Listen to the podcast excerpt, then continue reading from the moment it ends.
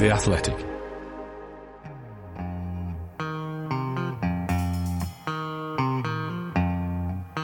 The only way to score is, of course, to play uh, with a handbrake off.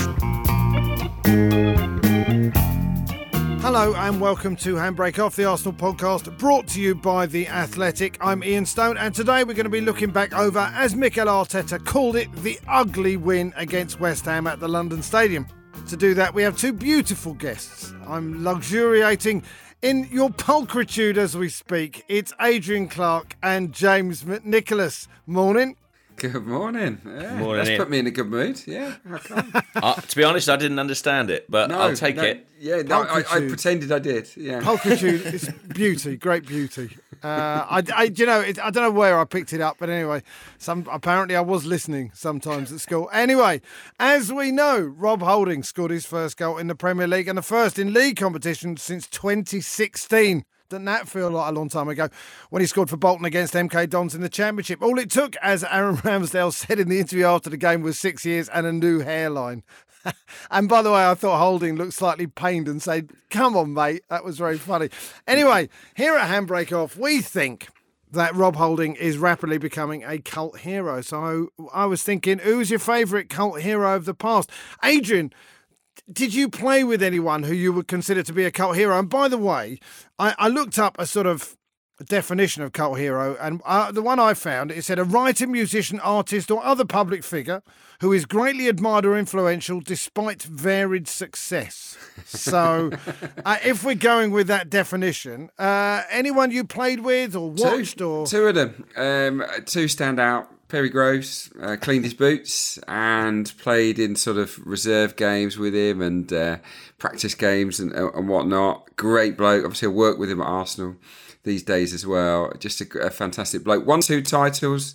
Played a, a huge part in the League Cup final win against Liverpool in '87, and was a bit of a super sub, wasn't he? He wasn't. He wasn't the most refined player in the world, but he was rapid.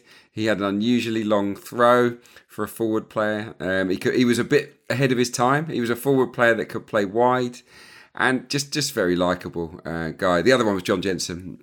Clearly, you forget he won an FA Cup, he won a League Cup, he won a Cup Winners' Cup, and he wasn't the best. He really wasn't the best. I mean, in training most days, he was pretty bad. Um, but but he, he he made a great career for himself, and he always had a smile on his face. The fans obviously took to him because of his wholehearted attitude and inability to score. And uh, yeah, I th- think those two are, are definite cult heroes. I think another def uh, you could add to that list of, of definitions someone that, that that won something. I think I think in a football sense, if they've also helped you win something, it makes a big difference. I would say so. Uh, also, I, I imagine a cult hero in Denmark as well for uh, for the goal at the Euros. James, what about you? Yeah, I'm trying to figure out if my pick fits the cult hero definition particularly neatly. Basically, I was thinking about Rob Holding, and I think what's endeared him to Arsenal supporters so much this season has been his performances coming off the bench. You know, he's really uh, developed this reputation as the guy who comes on when Arsenal need to close things down. You almost find when he starts games, you find yourself sort of willing away for him to come on and close them out in the final 15 minutes. It's almost like we need another Rob Holding for when he actually starts. But thinking about players who, who came off the bench and made sort of massive impacts, maybe this guy's too talented to be called a mere cult hero, but Kanu for me was a player I just absolutely adored. And I think the way in which he played the game, it was so unique and so different that it did kind of inspire a sort of cultish following. Is that a fair shout? Kanu. Well, I, I, I would have to say it's a fair shout because I he was the one I was going to choose as well, to be honest. But yeah, I think I think there is something in that actually. Not not guaranteed first team, but also something about the way he played, about he, the the way that time and space seemed to stretch when he got the ball. And and and he did so. And I, you know, my one of my favourite ever goals was I think against Deportivo La Coruña, which I'm not even sure he actually scored. He just dummied about four people, and and the goalkeeper fell out of the way, and the ball rolled in. And and we, and everybody started laughing. I think um, I think he definitely qualify, wouldn't you say, Yeah, Adrian? definitely. Yeah, he's a he's a he's a solo artist, isn't he? I think that Yeah. he stands out a little bit like Perry Groves stood out because of his bright red hair. John Jensen stood out because of his curly curly mop um, on top of his head. I think though these little touches make a difference. Even with Rob Holding, the fact that he's clearly had a hair transplant. He starts the season bald. He ends it looking probably five years younger with, with, with a thick head of hair. I think that endears him to the fans as well in a, in a, in a strange kind of way. Does Mertesacker uh, count? Does Per Mertesacker count as a cult hero as well? I mean, he was. I mean, also obviously uh, a ridiculous height, um, and certainly taller than most of the players on the pitch, but also something about not being not being a, a brilliant footballer, but but coming up with the goods. I mean, I'm thinking of that that Chelsea Cup final, by the way. Rob Holding, of course, also featured uh, pretty heavily in that. But the fact that Per Mertesacker had played, I think, a total of 33 minutes of football before that cup final, and then came on and directed the traffic and was utterly brilliant. I think that would qualify, would it not, as cult hero status? I think so, yeah. I think that contribution alone, at that stage of his career as well, when a lot of people had written him off. And I think what he shares with Kanu is that, you know, if you look purely at the body type, you wouldn't necessarily think that this guy would be a, a top level performer. No. And yet both achieved great, great things in their careers. So, yeah, I think that's a, a fair shout as well. And, and, and, and all of these names that we've mentioned, they have personality. They have a bit of mm. charisma about them, don't they? And, and and that's what the fans like to see when they when they're picking out these cult heroes. We certainly, uh, we certainly do. Uh, we'll talk more about Rob Holding uh, in a moment. Saka swings in the corner and they have breached the West Ham defence. Rob Holding with his first ever Premier League goal. West Ham United one, Arsenal two. Boys, are you worried about how much your happiness is tied up with Arsenal's fortunes at the moment? Because I am really. I'm genuinely concerned. I, I really am starting to feel like I live or die by the results of the team, and I and I I'm concerned for my family because this one, this result two one. Uh, our place in the top six is confirmed with this result. By the way, um, do either of you know whether that means we're definitely playing Champions League or Europa League next season? Because the rules seem a bit arcane. Uh, I'm only asking because I, I just don't actually know. Adrian, you're not sure. James, do you have any idea? I've seen it reported that it confirms the Europa League, but obviously there are other permutations relating to how English clubs fare in European competition. So I would stop short of confirming that myself, and I'd be lying if I said I understood all the uh, the different eventualities at this stage. No, true. But we are certainly going to be playing some form of European football next season, which is obviously a plus. Uh, I'm assuming you think that. Uh, there was a time, three games in, when Alan Shearer said Arsenal were looking at relegation. So uh, things have picked up, I What would say. muppet, eh? Well, you know what? I understand after three games, I think we're all worried. Uh, but but what an amazing turnaround. Whatever happens, I think we should call it. I, Obviously, everyone is now fixated on top four, but uh, you know it, this is this is quite something from where we started this season. I want to start with Eddie Nketiah because Graham Souness said he was the best player on the pitch. He was asking uh, Alan Smith after the game what's going on with his contract. I mentioned last week about Ian Wright, Adrian. Uh, I I definitely think. Uh, he's got a sort of will o' the wisp quality about him, Eddie Nketiah, but he's really he's stepped up, hasn't he? Where do we go from here? With Yeah, I, I said this on the show yesterday on the Breakdown Live. I said um, it was a performance where he's grown up as a player, as a striker. It was a, it was a real man's performance, and I'm not saying he's, he hasn't been a man until this point, but he re- he really took responsibility, it, especially in that second half. And I just I was so impressed with it. I thought his movement was great, his hold up play was terrific, as it was by the way against Manchester United. Uh, people came away from that game thinking, oh, he missed a couple of big chances, which he did. But his link play, the trust that other players have in him now to just feed a forward pass into his feet because they know he can look after it, makes such a difference. And and his movement, what we saw in that second half was a striker, and you know, bless him, Alexander Lacazette's got other qualities, but he doesn't have that movement in beyond the way that Nketiah does, and, some of his angled runs were fantastic. So yeah, Yeah, the uh, run. yeah, Yeah, that run for that pass from Elneny, that was a really beautiful run. You could see the angle of it. The fact that Elneny found him with the pass was glorious, but you get was to a that lovely run. age. You get to that age what, what he is now, and, and and you start to feel a bit more mature as a footballer. You start to feel more comfortable in your skin, maybe a bit stronger as well. And yeah, I see a I see a real player in there now that maybe a year, eighteen months ago, I wasn't quite sure about. I think his finishing still needs to sharpen up a little bit to to sort of stay at the highest level. But yeah, all of a sudden you you're thinking we don't really want to let this guy leave, do we? Because he, he's been really good, I think, across the last three games. So, James, that being the case, and I completely agree with Adrian about that. Do we? I mean, I know we've offered him a new contract, and he said no because he wants first team football. Have we left ourselves in a position here? Is this is this a sort of the fag end of all the the bad deals that we made? That we've let two of our strikers come to the end of their contract exactly the same time, and in other in other circumstances, we would we would let's say Eddie had a year left, we would definitely offer him a new deal, and he may well take it. But in the position we're at with with Alex Lacazette going and Eddie going, what can we do to persuade him to stay? Is there anything we can do? Well, in, in fairness to Arsenal, I mean, their position's always been pretty clear, hasn't it? And uh, Mikel Arteta's articulated that time after time that he wants Eddie to stay.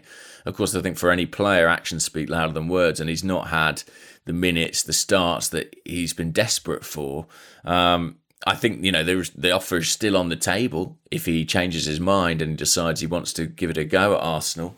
And I, I suppose what they'll be hoping is that this run in the team will persuade him that he's got a future there. But it's a tricky one because he'll be looking at it, and the world and his wife knows Arsenal want to sign a, a striker this summer, at least one striker, possibly two. So, you know, if he were to sign that new deal in May or June and extend his stay with the club, he might end up in a position where by the start of next season he's an, an, a rung or two down the pecking order again. Um, so personally, I I do think that he will still probably leave the club. Although I agree with you both, he's looking like a player who certainly could have a, a role to play in the squad, and especially looks like one that it's such a shame to lose for nothing, which is what Arsenal are staring down the barrel of really at this point. Yeah, I don't see how we can guarantee him, can we? Anything? We, you know, we can't say you're going to be playing lots of first team football when we're then going to go out and spend probably 50 million quid on a new striker. We already tried to sign Vlahovic in the uh, in the winter, so uh, we can't really give him the guarantees, can we, Adrian? No, the reality is that that three good games isn't enough to elevate him to, to become first choice striker next season. Arsenal do need two new front men, two really good new front men that will leapfrog him in the in the pecking order. He'll be third choice at the start of next season if he stays, and and and at the point of his career where he is now, he that might not be attractive enough to to persuade him to to stick around. And and I wouldn't begrudge him the move, um, but yeah, from from an Arsenal business point of view, it's desperately disappointing to to lose him for free because what would if he was under contract at the moment what what would his value be? I would imagine another Premier League team would would come in for him. And I think you'd be talking around I don't know 20 million 20, know. 25 yeah, million. yeah 20 Well, it's million going up all the time, isn't it? The way he's playing. So Uh, it's- except in reality, his value's you know diminishing because he's about to get to the end of his contract. well, he's sorting himself out a, a very good deal wherever he does That's end up. yeah, because And if he takes us, by the way, if he takes us into the Champions League, i that i with his performances, that to a certain extent is is the fee that we get Mm. Yeah, for him. I'm, I'm not saying it's ideal in any way. James, you want to say something there? Well, yeah, I mean, just on that, uh, you know, this story of Arsenal season has really been about young players and development, and we've eulogised over the academy boys. And I have to say, it is quite, you know, as a fan, it's quite uh, heartwarming to see us that we're heading into this home straight with another academy player leading the line. And I would love nothing more if he could score the goals that could could get us over the line. What I was going to say is that I thought Eddie was really good against West Ham, and he's been really good since he came into the team, and he definitely deserves his props for that. But watching the way he played against West Ham and the outlet he gave us, I have to be honest, on the other side of the coin, I was looking at thinking, imagine if we could get someone really top level who could who had that kind of movement, who could run in behind and give us that option, an option we've not had certainly since Christmas, since Aubameyang left. You know, you can just see as well, as good as Nketiah was, there is room for improvement there in the transfer market, and it, it's so obvious. But that is the step Arsenal do need to take. Cool, that's the harsh reality of football, there, ladies and gentlemen. That uh, as I mean, you're right, uh, James. You shrug your shoulders. You're absolutely right. That is the case. Anyway, uh, anyway, we're enjoying watching him play, and if this is if this is his Arsenal swan song, uh, it, it's it's great to finally see him get a run.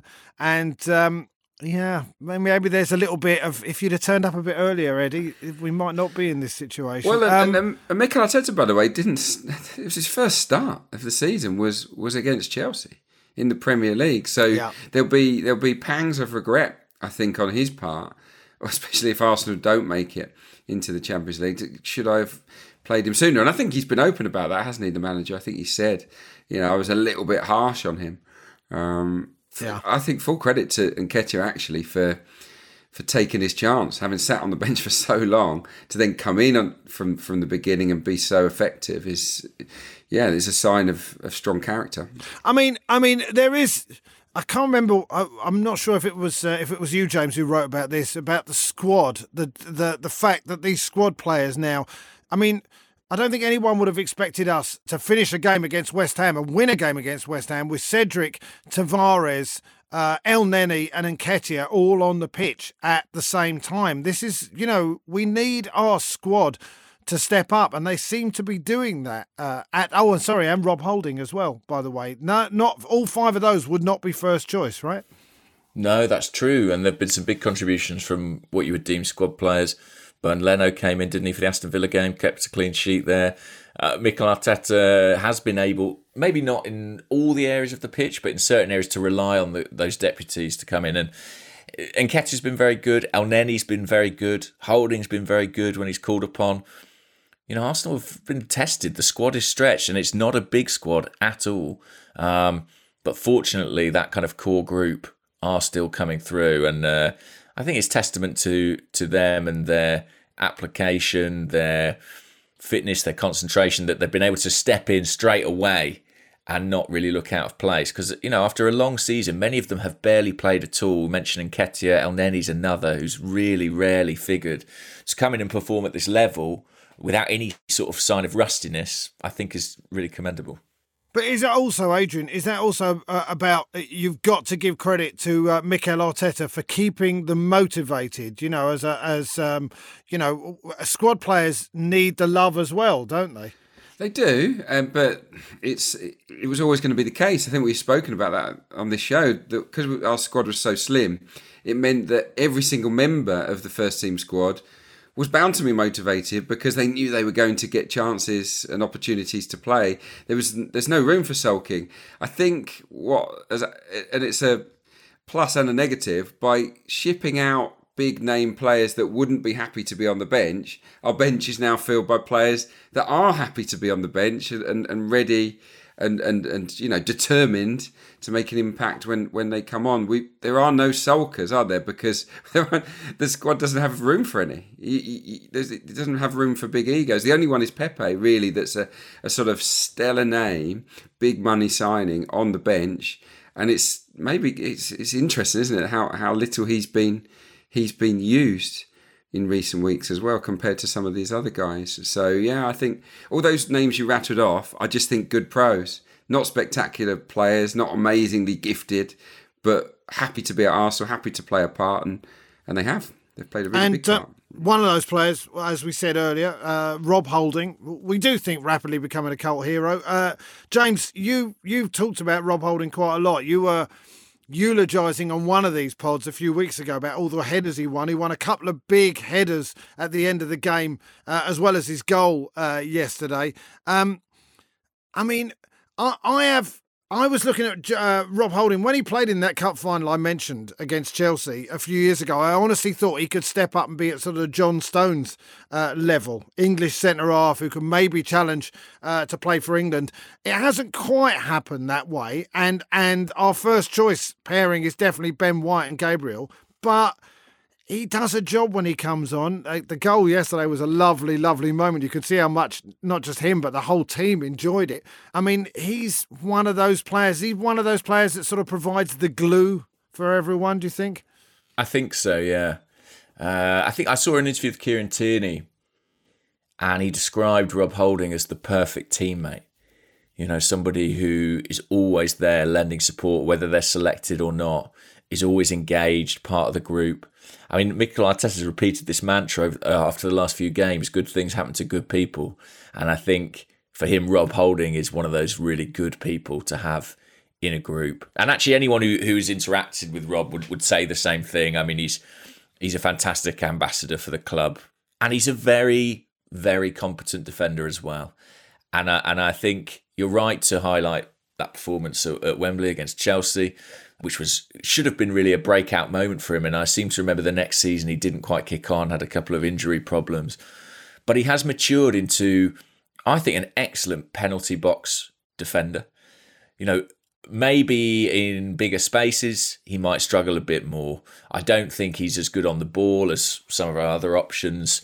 He's not bad on the ball by any stretch, but I do think when the ball comes into the box and it's there to be won in the air, there aren't many better than Rob Holding and he's shown his value all season long. As I say, coming on late in games or starting games. The block he made in the first half uh, was a massive moment in the game, and he was very valuable at the other end too. I mean, this was a, a game where Arsenal.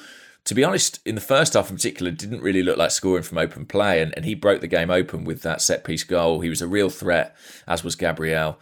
So yeah, I'm really glad to see him getting some love. He deserves it. And I just hope Arsenal can convince him to remain part of this group because that's not an easy task. This is a player who's in their mid 20s now, will want to play regular football. I don't think they'll have given up on something like playing for England. You know, I think those aspirations will still be there. He very nearly went to Newcastle on loan a couple of years ago. That broke down. They kept him at the club. He's remained a big part of the project. But that's a conversation that will have to happen you know, is William Saliba going to come back or Arsenal going to bring in another centre half? What is Rob Holding's role going forward? I really want to see him stay because to have someone who's happy to be part of the group, to play their part, to be ready when called upon for a manager, it's invaluable. Yeah. Adrian, anything to add to that? You were nodding no, along there. Really. No, I could, yeah. If I'd have spoken those words myself, I'd have been very proud of them. So yeah, no, the, yeah, no, absolutely, absolutely concur. Um, yeah, hopefully he'll stay. He's, he's, he's a good egg, good, uh, valuable part of that dressing room, and and and yeah, I think especially as in a third centre half role, if we ever need one, he's he's absolutely perfect. If if he was in a side that that sort of sits back and absorbs a lot of pressure. You know, side maybe at the bottom end of the Premier League, where you know, like a, like a Burnley, for example, that where where a lot of it is is down to sort of how you defend your penalty box. I think people would be raving about him. Yeah, really do. So yeah, um, yeah, we did miss Ben White's passing, that that sort of quality that he has on the ball, but but Rob brings plenty of other qualities. Adrian, I want to ask you about control of the game we weren't, as as James said, we weren't playing particularly well in the first half. We took the lead. Your first thought is right, get through to half time, make the necessary changes, and then get to a victory. Mm. What obviously happened was that we spent five minutes pinned back in our own penalty box and then conceded.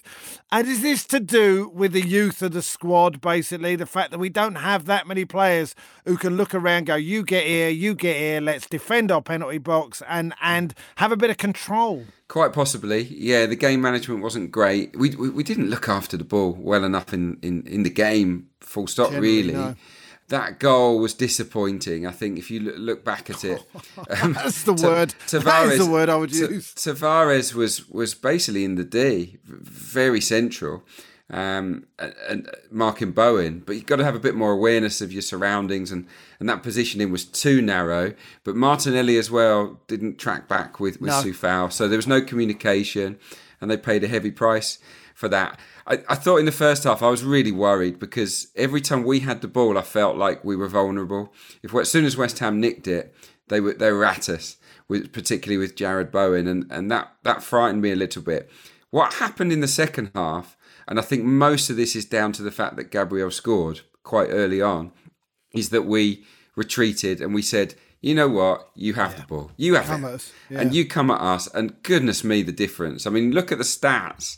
They're quite striking. We only had 36.7% of possession in the second half. We had nine shots. West Ham had two. We had five shots on target. West Ham had none. Um, so we are a better team when we absorb and break, absorb and break. So it's yeah, it, it, it's a difficult one because you can't always set out to do that from the start. But I, I'm glad that we found that place in the second half because it suited us so much better, and it nullified it nullified Bowen, who had who had had so much space to run into in that in that first period.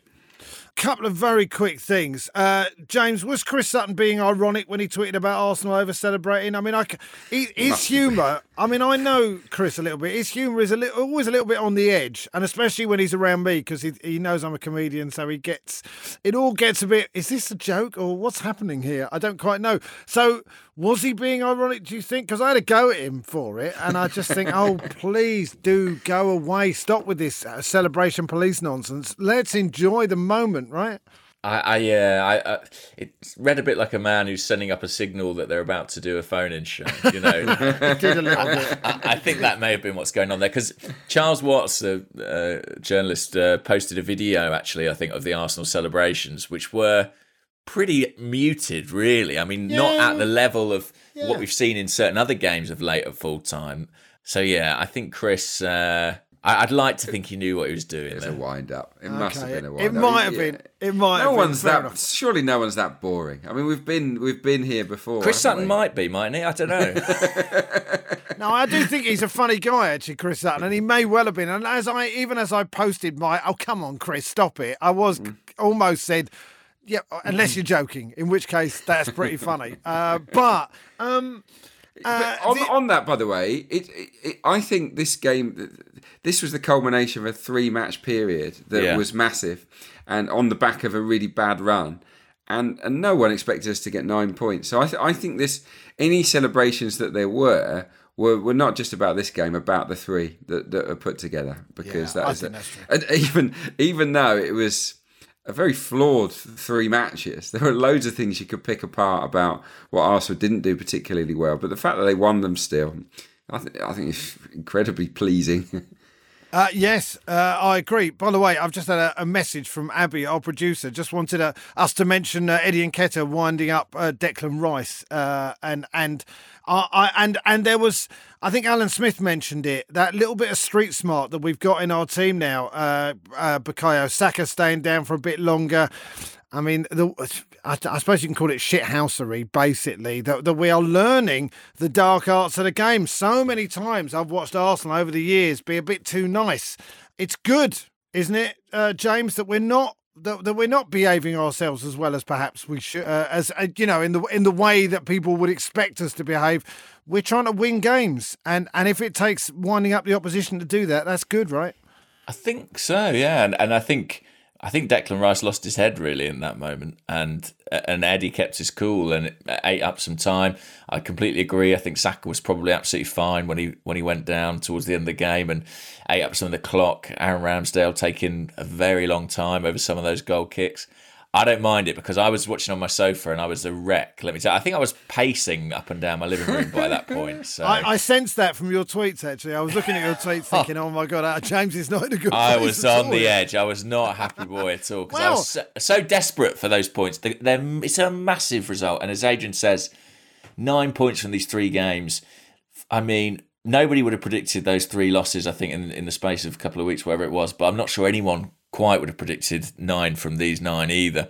Um, so it's it's just been a, an excellent response, and uh, yeah, I, I I I was let's just say very relieved man at full time. I- Unless you're Liverpool or Manchester City, I think getting under the skin of your opposition is a valid tactic. Just because there are there are only a couple of two or three teams, you know, are, are, you know, in, in the world that, that are so good that they just they can wipe the floor of anyone any every week. Um, Arsenal aren't yet in that position, and you've got to use these these little ways to to your advantage. I'm all for it, um, uh, providing, of course, we don't you know get players sent off for for it. We just got to be really canny. Yeah, quite. Um, uh, Leeds at home is the next game. Let's beat them and then worry about the North London derby after that. All I would say is that if Liverpool do what we hope they do against Spurs uh, and we beat Leeds, we go into the North London derby five points clear, which uh, would be an excellent place to start that game. I think uh, another team, by the way, who don't like that much possession and who prefer to hit on the counter is that. That could that be quite. I was going to say that could be quite a sterile ca- encounter, but I don't think it will be, uh, to be honest. Uh, anyway, this is Handbrake Off, the Arsenal podcast brought to you by The Athletic. This episode is brought to you by Michelob Ultra, the official beer sponsor of the NBA. Want to get closer to the game than ever before? Michelob Ultra Courtside is giving fans the chance to win exclusive NBA prizes and experiences like official gear, courtside seats to an NBA game, and more. Head over to michelobultra.com slash courtside to learn more. We were a bit uh, with the handbrake at time. This is Handbrake Off, uh, the Arsenal podcast brought to you by The Athletic. I'm Ian Stone here with James McNicholas and Adrian Clarke. Uh, it's the Women's North London Derby on Wednesday at the Emirates. Uh, get yourself down there to support the women's team. Um, they they they won 7 0 yesterday, uh, but unfortunately, Chelsea won as well. Chelsea play Man United on the final day, themselves are bidding to finish third and get European football. Arsenal face West Ham on the final day. James, you're going to this, aren't you? The Spurs North game? London Derby? Yeah, I Yes. am, yeah. It's because it's rearranged. It was postponed a few weeks back. Obviously, it takes on kind of even greater significance now because Arsenal need to win these games to give themselves a chance of, of winning the WSL. Yeah, Spurs are tough opponents as well. I watched the uh, the return the other fixture at Spurs, and it was a one all draw, wasn't it? And that was a tough, tough game. We only equalised in the last minute. Yeah, and it's a derby as well. So I'm hoping it'll be a good atmosphere. I mean, uh, you know, there's there's been a few women's games at big stadiums this uh, season, but there's been a bit sort of rainy occasions and, and not always the best atmosphere. I'm hoping this one's really to uh, take off because it's a massive game. It's a and huge game. a good warm up for the men's North London derby as well. Quite, Adrian. You've been watching the women's team at all this uh, year? Uh, as much as I can. I don't always get time, but what the bits that I have seen, I've been really impressed with. I think Jonas Eidevall has, uh, has done a very good job. So many exciting forward players in that in that side. It's it, it's crazy, really. So yeah, it's it would be harsh on Arsenal not to win the title because they they were in front for so much of it, weren't they? Um, but Chelsea, very streetwise side, you know, got superstars as well. That yeah, you just got to hope that man, a motivated Manchester United can can take something off Chelsea on the last day. Because I'm confident, I'm really confident that Arsenal will finish with two wins, and it's Yeah. it's down to Chelsea. So um, yeah, no matter what happens, I think we can be really really proud of the women's team, and I, I just hope that that they keep the the bulk of this group together. Because if you look around, if you look at the Champions League and the last four, obviously none of them are WSL sides. So, but but it, it doesn't mean that we haven't got great players that that wouldn't potentially improve those those four clubs in the Champions League semi-final. So my only concern is that one or two of our, our better players might get targeted in the transfer market, but let's hope not. Yeah, uh, we'll have a fuller chat uh, about the uh, WSL and and Arsenal in the next couple of weeks. Maybe we'll try and get Flo back, and Art will talk about it as well. The other thing that I wanted to talk about before we finish, there's a song.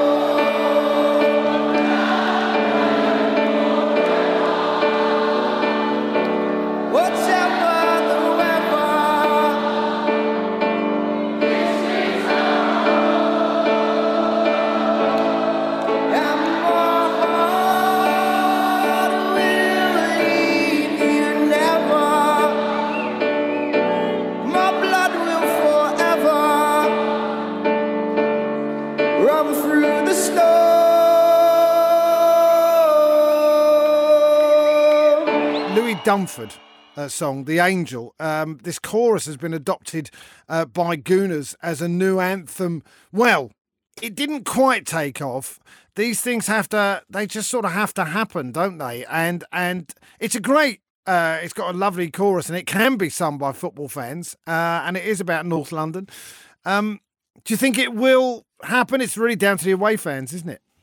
Yeah, I asked a few travelling fans at West Ham if there was much sign of it, and they said not really, sort of bits and bobs here and there. Uh, listen, uh, I, I'm a big fan of the song. I think it's great. And we live in an age where content and kind of virality all feels quite um, forced and uh, manipulated. And, and this felt genuinely quite organic, the way it gathered momentum, and Arsenal fans were kind of rallying behind it. The artist himself is an Arsenal fan.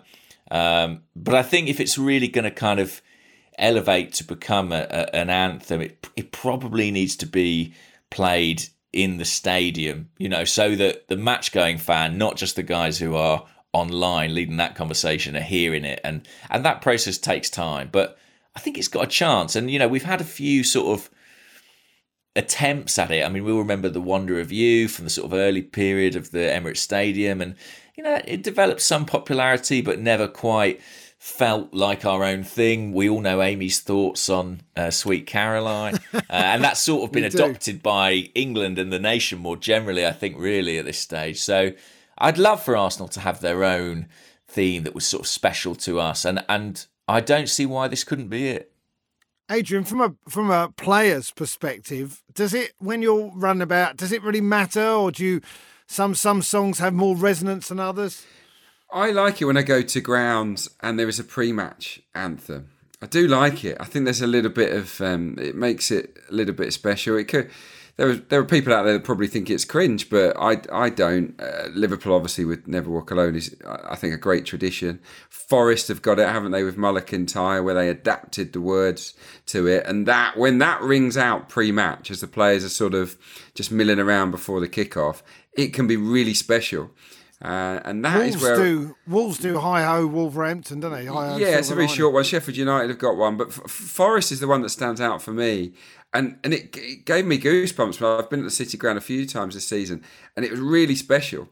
And and I, this is where I see this potentially fitting in. You might want to adapt one or two of the words. Um, you could instead of saying North London forever at the start, say the Arsenal forever, and the, and at the end, the, the last line is my blood will forever run through the stone. You could probably go my blood will forever, forever run through, run red through the stone. You know, just to just to give it an arsenalisation a little bit, but. Um, it, it's a nice, it's a nice chorus. It, it, I can, I can picture it being sung in the ground, um, but the club have to back it, don't they? I think they have to sort of play play a bit of backing music that encourages it to be sung. So Yeah. uh, we'll have to wait and see. The, the key thing here, though, in my opinion, forgetting the song, is that this is all a sign that the fans are fully engaged with the club and the match day experience again. That apathy that blighted us for three, four, five years is gone. That's gone. And that is worth celebrating in itself. The fact that fans want to bring in an anthem, they want to make the match day experience even more special, is a great sign. It's so healthy. Yeah, and Gilberto likes it as well, which I, I I don't know. You know, I think that's good and everything, but like I say, we need those. Uh, uh, we need the fans to pick it up and the club uh, to help. Um, Got Gilberto out on the pitch playing it on his mandolin. Yeah, I like that. I, um, mandolin songs are always the ones that catch on, aren't they? Let's be fair. Of all the musical Famously. instruments. um, all right. Uh, so we're not going to pick a song because that's our song this week. Thanks to Adrian. Thanks to James. Thanks to Abby, uh, our producer. Leeds next week. Let's keep it going, boys. Uh, I'm Ian Stone. Thanks for listening. This has been Handbrake Off, the Arsenal podcast, brought to you by The Athletic.